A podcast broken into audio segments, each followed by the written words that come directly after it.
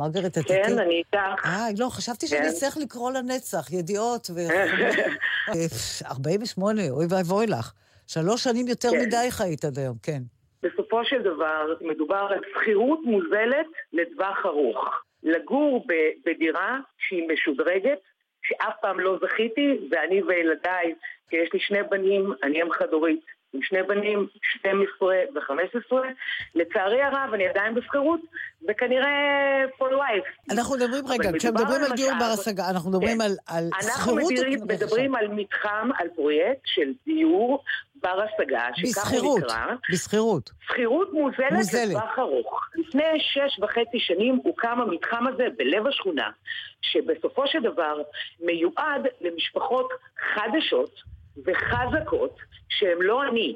אבל המשאב, את, את, המשאב הוא דל, כן. ולכן צריך ליצור קריטריונים. ואומרים, אנחנו יצרנו את הקריטריון שנראה לנו הכי סביר, מגיל 27 עד גיל 45.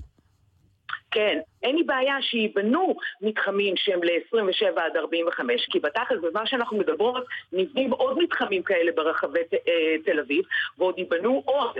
אז למה לא לעשות במקביל גם מתחמים וגם בניינים שהם נועדים ל- לאלה שמעל 45? מדובר בסופו של דבר, זה תהליך המטאטא. מכניסים משפחות חדשות, אוקיי? וחזקות. כאלה שיכולים להרשות לעצמם לגור בכמה וכמה אזורים סופר יוקרתיים. אני לא מחפשת מתנות, אני מחפשת, כשמדובר על משאב ציבורי, גם לקבל את ההזדמנות ליהנות מדיור משודרג, לי ולילדיי, כאחת שעובדת מגיל 14, ולא כן, נתמכת כן. קצבאות, ואני רוצה לעבוד עד יום מותי, איך אני איתך? מרגרט, אני אוקיי? איתך, אני איתך לגמרי.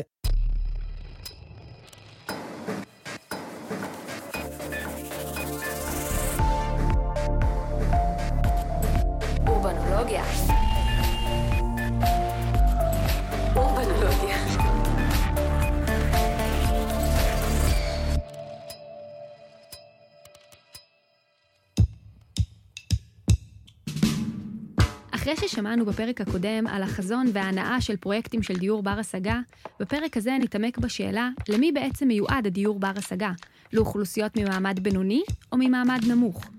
לאלה קבוצות באוכלוסייה, למשפחות או דווקא לאימהות ואבות חד-הוריים, או אולי בכלל צריך לייעד אותו לאוכלוסייה המבוגרת. דיור בר השגה הוא כלי שאמור לאזן את שוק הדיור, שוק שהולך ומתייקר ומשאיר יותר ויותר אוכלוסיות בחוץ. אז כאשר העירייה או המדינה מחליטות לייצר משאב שכזה, הן צריכות להחליט למי מגיעה ההטבה, והן קובעות קריטריונים כדי להגיע לאוכלוסיית היעד הזו. אז מהם הקריטריונים ועל ידי מי הם נקבעים? הדיון הזה הוא מורכב.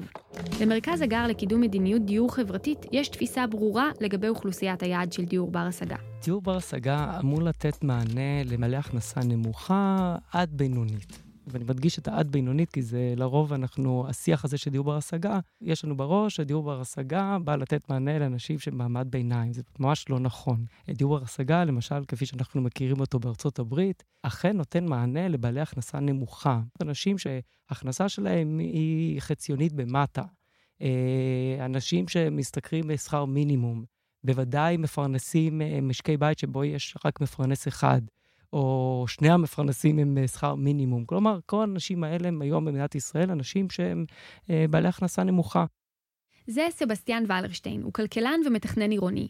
הוא מנהל ביחד עם פרופסור נטע זיו את מרכז הגר, המשתייך לפקולטה למשפטים באוניברסיטת תל אביב.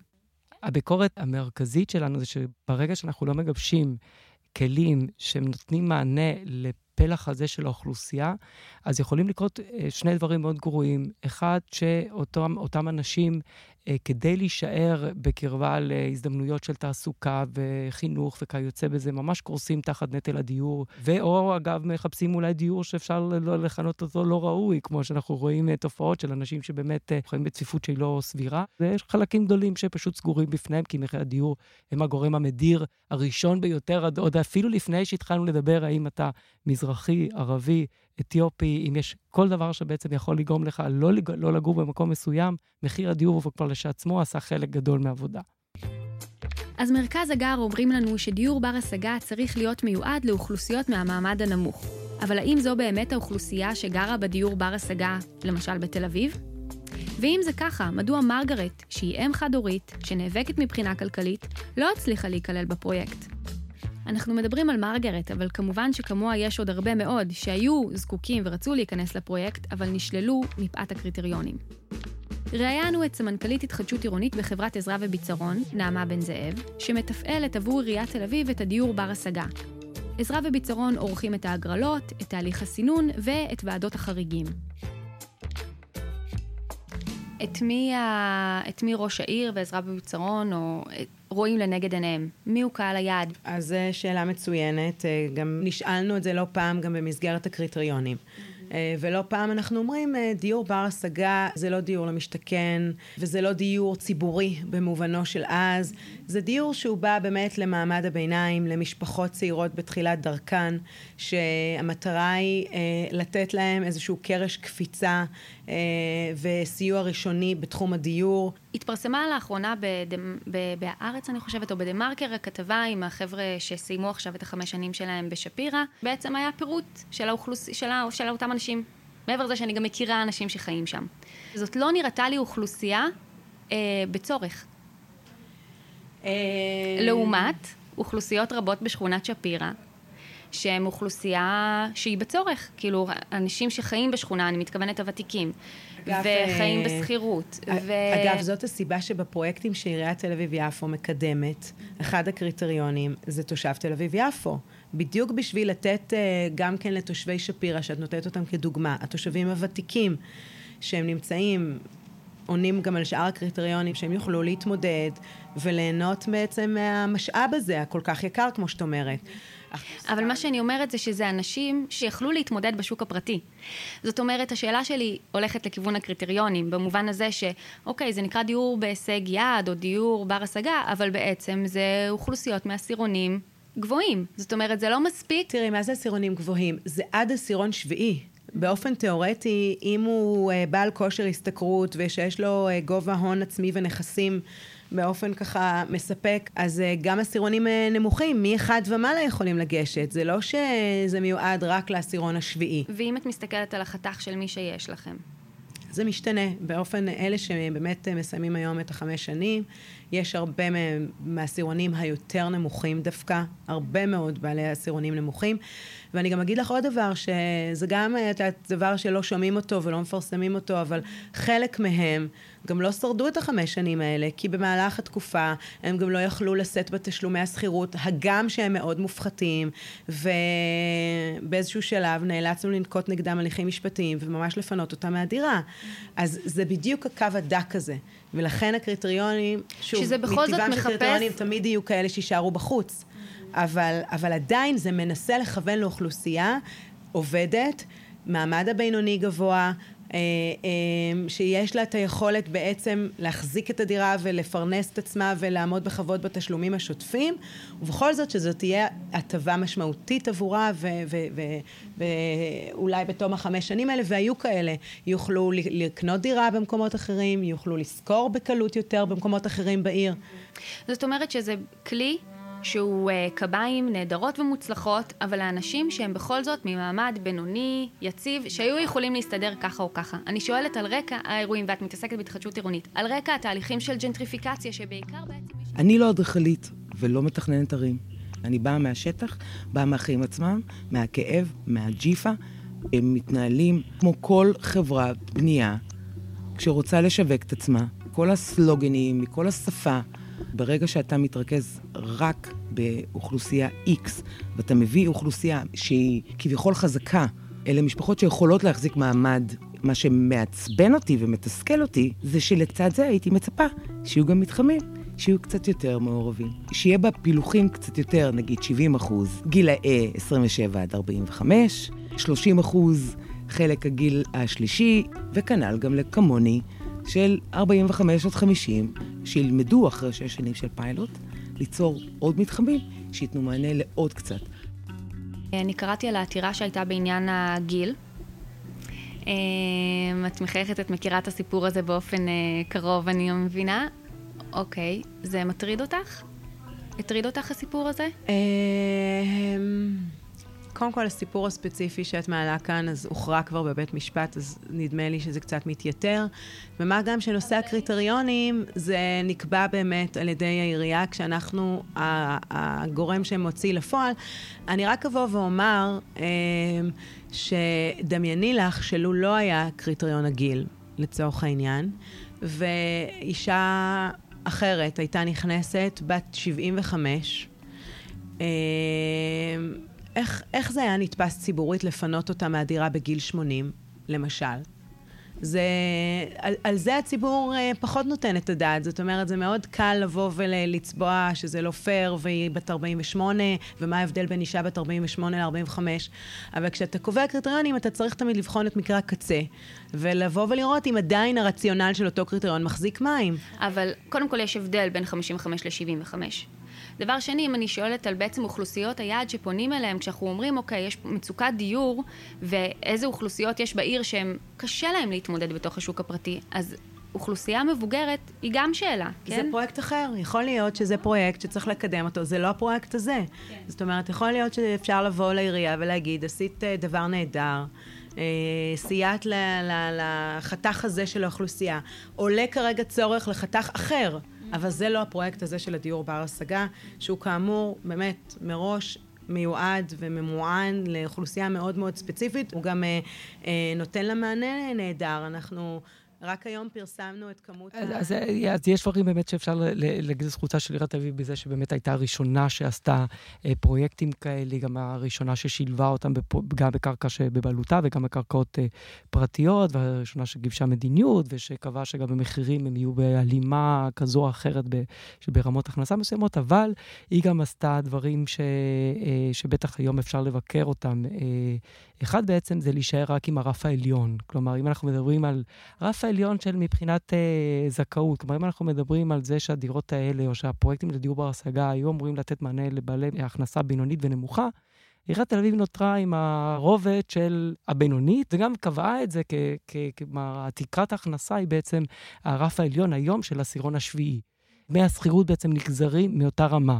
ולכן זה לא, לא מפתיע לראות בעצם שהפרויקטים האלה באמת לא, לא כוונו ולא התיימרו לתת מענה לאנשים שהם בעלי הכנסה נמוכה. עכשיו, אפשר להגיד שהשילוב בין לקבוע קריטריונים שמגבילים בגיל, כמו עד עצם היום הזה, הקריטריון, הפרויקטים של אה, דיור בר השגה בתל אביב מגבילים את הגיל לגיל 45, אז השילוב בין הגיל לבין אה, רמת הכנסה גורמת לזה שפחות או יותר העירייה יכולה להיות רגועה, אני מדבר על זה במרכאות, שהאוכלוסייה שתתגורר שם היא אוכלוסייה שכנראה כל רשות מקומית בארץ הייתה מתפללת שהייתה מגיעה להתגורר אצלה, אותה אוכלוסייה צעירה, שגם אם ההכנסה שלה לא גבוהה, אה, עדיין בעצם עם פוטנציאל השתכרות גבוה וזוגות צעירים. בעצם כולם מתעסקים במעמד, שוב, זה לדאוג לאוכלוסייה העובדת, לאוכלוסייה שהיא מכניסה, לאוכלוסייה שהיא מתפקדת, ובמובן הזה גם, שוב, זה ניצחון הצעירים והמשפחות בתחילת דרכן, וחלק מזה... מזה, לדעתי, זה גם לא לדאוג לאנשים בני 50, 65, שהם כבר... זה נכון, um...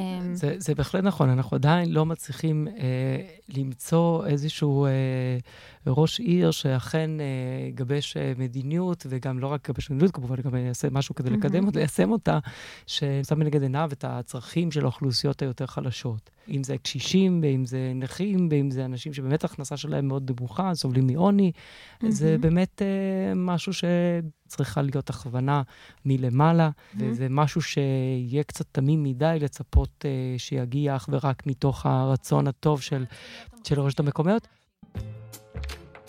סבסטיאן אומר שהלחץ צריך לבוא מלמעלה, שהמדינה היא זו שצריכה להשפיע וללחוץ על הרשויות כדי שיעדו את הדיור בר השגה לאוכלוסיות בצורך. כי כמו שהוא אמר, איזה ראש עיר ירצה להילחם על השארתן של אותן אוכלוסיות בעיר. אבל חוק דיור בר השגה שעבר בכנסת בשנת 2018 טרף את הקלפים מבחינת הקריטריונים. ולא רק שהוא לא ייעד אותו לאוכלוסיות ממעמד נמוך, למעשה הוא מחק את כל הקריטריונים. נסביר. בפרק הקודם דיברנו על החלקים החיוביים של חוק דיור בר השגה, וזה בעיקר בכך שהוא מספק כלים רגולטוריים עבור הרשויות, ומאפשר להן לקדם תכנון ושילוב של יחידות דיור בר השגה. אבל בכל עניין הקריטריונים, הוא עשה את ההפך המוחלט. אז איך זה קרה? מסתבר שקריטריונים הם סוגיה נפיצה פוליטית. בממשלה האחרונה הרבה מאוד מהמהלכים בתחום הדיור קודמו תחת תפיסה שאני חושב שמאה מאוד אה, ברורה, שמפלגת אה, כולנו מקדם אותה, זה שהכל פתוח לכולם. אגב, יש לזה גם אה, איזושהי הסתכלות קצת אה, פרגמטית, שככל שאני מתחיל להיכנס לשאלות של קריטריונים, אז אה, כוחות פוליטיים, סקטוריאליים, ירצו mm. להשפיע עליהם, והסיכוי שאני לא אקלע לסיטואציה שאני לא אצליח לקדם שום דבר הוא מאוד מאוד גבוה, כי... כי יבואו החרדים ויגידו למה בדיוק, לנו, ויבואו הערבים ויגידו למה לנו. הרבה ילדים והרבה שנות נישואים, וזה ירצו ככה, וזה אוכלוסייה יצרנית, וזה ציוני, וזה כאילו שירות צבאי, וכלומר, כן. באמת, לא חסרים מנגנונים שמאפשרים עם הקריטריונים האלה להדיר אוכלוסיות כאלו אחרות, או לתעדף אוכלוסיות כאלו אחרות, זה לייצר פתרונות שבעצם פתוחים לכולם. Mm-hmm. המחיר כמובן, הוא הביקורת שאנחנו מביאים גם למחיר למשתכן ולפרויקט של דיור בר השגה, שאם אתה לא יוצר קריטריונים שמבחינים, אז בעצם אתה גם יוצר חלוקה לא הוגנת של, אה, של הטבות ציבוריות. אגב, אני יכול להוסיף לזה גם עוד, עוד אלמנט. אה, הייתה טענה כזאת, אה, שרמת ההכנסה היא לא תמיד משקפת בצורה נכונה את החלוקה בין עשירים לבין עניים במדינת ישראל. שיש למשל הרבה אנשים שמרוויחים שכר נאה, אבל לא באים ממשפחות עשירות, ובאמת אין להם את הגב ואת היכולת ש... ואת ההורים שיכולים לסייע עם ההון העצמי, כדי בעצם לייצר חלוקה הוגנת, ושיש... כאילו דור ראשון ל... להכנסה כן. מכבדת, אבל עדיין כן, אין להם... כן, עולים, כי... אנשים ש... נכון, ש... גם נכון. לא, זה גם אנשים נכון. מהפריפריה שעברו בעצם... שבעצם uh, היום מרוויחים uh, יפה, ואין להם גב כלכלי, ואין סיבה בעצם להקשות עליהם גם ליהנות מאותם, מאותם פרויקטים. ומנגד, שאפשר לראות הרבה מאוד אנשים שיכולים להיות עם אה, אה, הורים עם משפחות מאוד עשירות, ובחרו מקצוע שהוא לא בהכרח אה, מכניס, ואם אני לא בודק את ההון, בעצם אני עדיין יכול בסופו של דבר לתת הטבות לאנשים שההכנסה שלהם נמוכה. כל המנגנון של בדיקה של הון כן. משפחתי מאוד מאוד מסובך, בכלל לא רוצים להיכנס לזה, ולכן, מאחר וההכנסה היא לא... וזו לא הבעיה היחידה. בעיה נוספת היא שכל עיר מתמודדת עם אתגרים אחרים. אבל עכשיו, אני לא אומר את זה אז האם זה נכון בכלל, ואפשר לקבוע קריטריונים שהם כלל ארציים? תראי, אנחנו אה, באמת אה, בתקופה האחרונה במרכז הגר קיימנו כמה כמה פגישות באזורים שונים בארץ, בדיוק mm-hmm. מהשאלה הזאת בעצם, מהם צרכי הדיור השונים. בירושלים נורא עסוקים בזה שהאוכלוסייה הצעירה עוזבת את העיר, שבאר שבע לא מצליחה למשוך אוכלוסייה צעירה אליה, שחיפה נאבקת כדי להשאיר אנשי הייטק אה, בתוכה, ובעצם נשאלת השאלה אם כל המשאבים של הרשויות המקומיות הולכות לאותה, לאותה פירה של אוכלוסייה, איך בדיוק הדבר הזה ייתן מענה נכון. לזה, ובוודאי שהדבר הזה רק מחזט את אותו תדמית, דיור בר השגה, הוא אכן נותן מענה לאוכלוסיות ביניים, ביניים פלוס, mm-hmm. וזה בעצם אולי החטא הכי גדול שיש בתוך ה... אבל מהבחינה הזאת זה גם יהיה קצת בעייתי, אם תהיה קביעת קריטריונים ברמה הארצית, כי באמת מה שהעלית עכשיו, זה נכון, יש באמת, אה, זה צרכים שונים לכל עיר. אז, אז, אז אם את שואלת, אם, אם תשאלי את מרכז הגר, מהו המנגנון הנכון, אז אנחנו באמת מדברים על משהו שהוא דו-שלבי, שיש תנאי סף מאוד ברורים, שאנחנו דווקא היינו רוצים לראות שרמת הכנסה, למשל, היא כן איזשהו תנאי סף אה, ברמה ארצית. אבל הרובד השני באמת צריך להיות רובד שיכול להיות יותר גמיש, כדי באמת לאפשר לרשויות מקומיות להגיע למצב שהן יכולות קצת להשפיע על העיצוב של אותן דירות, אבל גם כאן צריך לראות, ובשביל זה יש ממשלה, ובגלל זה mm-hmm. יש דרג שהוא לא רק הדרג המקומי, כלומר, מה התפקיד שלו? זה לדאוג לזה שאותן רשויות מקומיות לא רק לוקחות איזושהי הטבה ציבורית ונותנים לאנשים יחסית חזקים, או רק mm-hmm. לבני מקום, ושוכחים את זה שאולי יש אנשים אחרים שהם לא התמזל מזלם אה, לגדול בתל אביב, ועדיין mm-hmm. יוכלו אה, לרצות לגור בתל אביב. כן. אה, אבל כל עוד המנגנון הזה הוא באמת מנגנון וולונטרי, יש פה איזשהו, איזשהו, איזשהו משהו שלא מתמרץ בעצם. כלומר, ברשות מקומית, על מנת לייצר דירות כאלה, צריכה לרצות אותן. Mm-hmm. ועל מנת לרצות אותן, היא רוצה שליטה על מי הולך ליהנות מהן. אז mm-hmm. בעצם איזשהו תהליך מעגלי שלא כל כך mm-hmm. מאפשר לנו להגיע לאוכלוסיות שאולי יותר זקוקות לסיוע להתערבות כדי להשיג דיור אה, בר-השגה אמיתי. אלה ובר עובדת בעיריית תל אביב, במחלקה לתכנון אסטרטגי. מבחינתה, החוק החדש פוגע בעצם המהות של דיור בר-השגה. כמו ששמענו ממנה בפרק הקודם, העירייה בכלל נכנסה לתחום של דיור בר-השגה כי היא הבינה שהיא צריכה לתת מענה לאוכלוסיות פגיעות. והקריטריונים היה הדרך של העירייה להגיע לאותן אוכלוסיות. אבל עכשיו, כשבעצם ביטלו את כלל הקריטריונים, כבר אין לה את היכולת והכלים לעשות את זה. הזכאויות הולכות ומשתנות, מכיוון שהחוק אושר, כל תוכנית שהופקדה אחרי שהחוק אושר היא על פי החוק. והקריטריונים של החוק הם רק אם אתה מעל גיל 26 וחסר דירה. כל הקריטריונים של מבחן הכנסה לא קיימים בחוק, אז כבר בכלל מכניס אותנו למצב שבו כולם יכולים להיכנס להכל, ו... ואין את הדיפרנציאציה הזאת. אז בעצם זה לגמרי טורף את הקלפים של הדיור בר השגה, מבחינת המטרות שלכם. מבחינת המטרות העירוניות, כן. ולכן, כשהלכנו למשרד המשפטים, היו כמה סוגיות שעסקנו בהן. עסקנו בקשישים, עסקנו בדיור אה, לבעלי מקצועות נדרשים, וגם אמרנו להם, בואו נחשוב שוב על המבחן הכנסה. כל העולם זה עובד ככה. זה לא יכול להיות שעכשיו האלפיון העליון ייכנס לי להגרלת דבי, ואני, וזה יהיה בסדר באיזושהי צורה. אז עכשיו יש דיונים איתם על לנסות ליצור איזושהי נוסחה שאומרת שאם ההכנסה שלך עולה ועולה ועולה, הניקוד שלך יורד ויורד ויורד, וכנראה לגבי הצהרת הון. אין תפיסה שצריך להגן על המוחלשים או על האוכלוסיות אה, שמאוימות מדחיקה, להשאיר אותם בתוך הערים. זאת אומרת, יש כל הזמן רק אה, מאבק בין כל הערים על אה, מעמד הביניים, על המשפחות הצעירות. אה, אז גם אה, באר שבע רוצים לעשות דיור בר השגה כדי להשאיר בו את הסטודנטים והמשפחות הצעירות. ובחיפה גם מתמודדים עם זה, ובירושלים חושבים, זאת אומרת, זה, זה הפלח שכולם מתחרים עליו. אז, אז בתל אביב זה לא המצב. נכון. אבל אני חושבת שזה בסדר שרשויות שני, שונות יהיו להן מטרות עירוניות נכון. שונות. למשל, ירושלים, אנחנו בקשר איתם. Mm-hmm. כל הסיפור שלהם זה איך הם מעשירים את הצעירים, הם uh, כאילו מתאבדים על זה. Mm-hmm. זה גם הסיפור שלנו, אבל זה לא כל הסיפור שלנו, נכון? אז אני חושבת שאם צריך לסכם את העניין, אם החלטתם שאתם רוצים שנעשה את זה, תנו לנו את הכלים לעשות את זה. צריך חוק דיור בהישג יד במדינת ישראל. אבל בואו נתחיל לחשוב על מקצה שיפורים.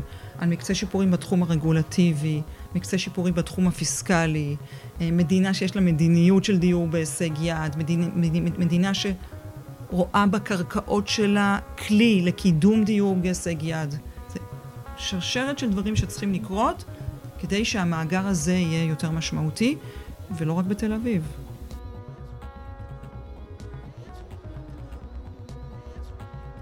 אז כמו שהבנו מהפרק הזה, כשהיו קריטריונים, הם כיוונו בעיקר למשפחות ולצעירים ממעמד בינוני. וגם עכשיו, כשהחוק ביטל את הקריטריונים, נראה שוב שדיור בר השגה לא יסייע בהכרח לאוכלוסיות מהמעמד הנמוך. כולם נאבקים על אותו פלח באוכלוסייה. אז אולי כדאי שנתמקד בשאלה שסוציולוגים ומתכננים נורא אוהבים, אבל פוליטיקאים קצת פחות. מגוון. למה חשוב שערים ישמרו על מגוון אוכלוסיות? ואיך אפשר לשמור על מגוון גילאי, מעמדי, מקצועי, משפחתי, you name it. עיריית תל אביב התחילה להבין שהיא מאבדת את המגוון האנושי שלה, ושיש לזה מחירים. אז היא מנסה באמצעות דיור בר השגה ומנגנונים נוספים, לשמור על המגוון. נשמע על מודלים נוספים של דיור שהעירייה מקדמת, ומחשבות על דיור בעולם שהולך ומשתנה.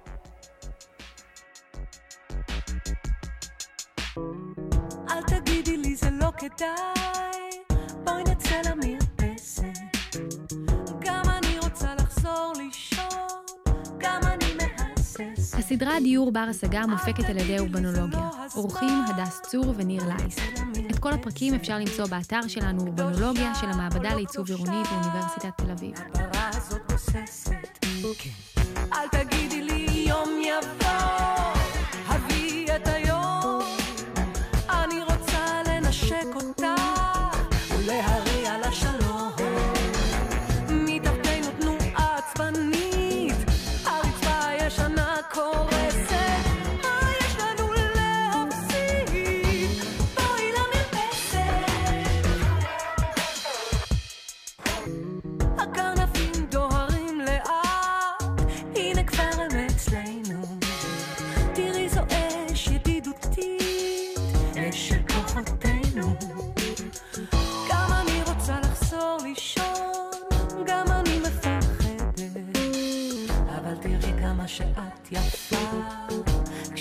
מתנגדת.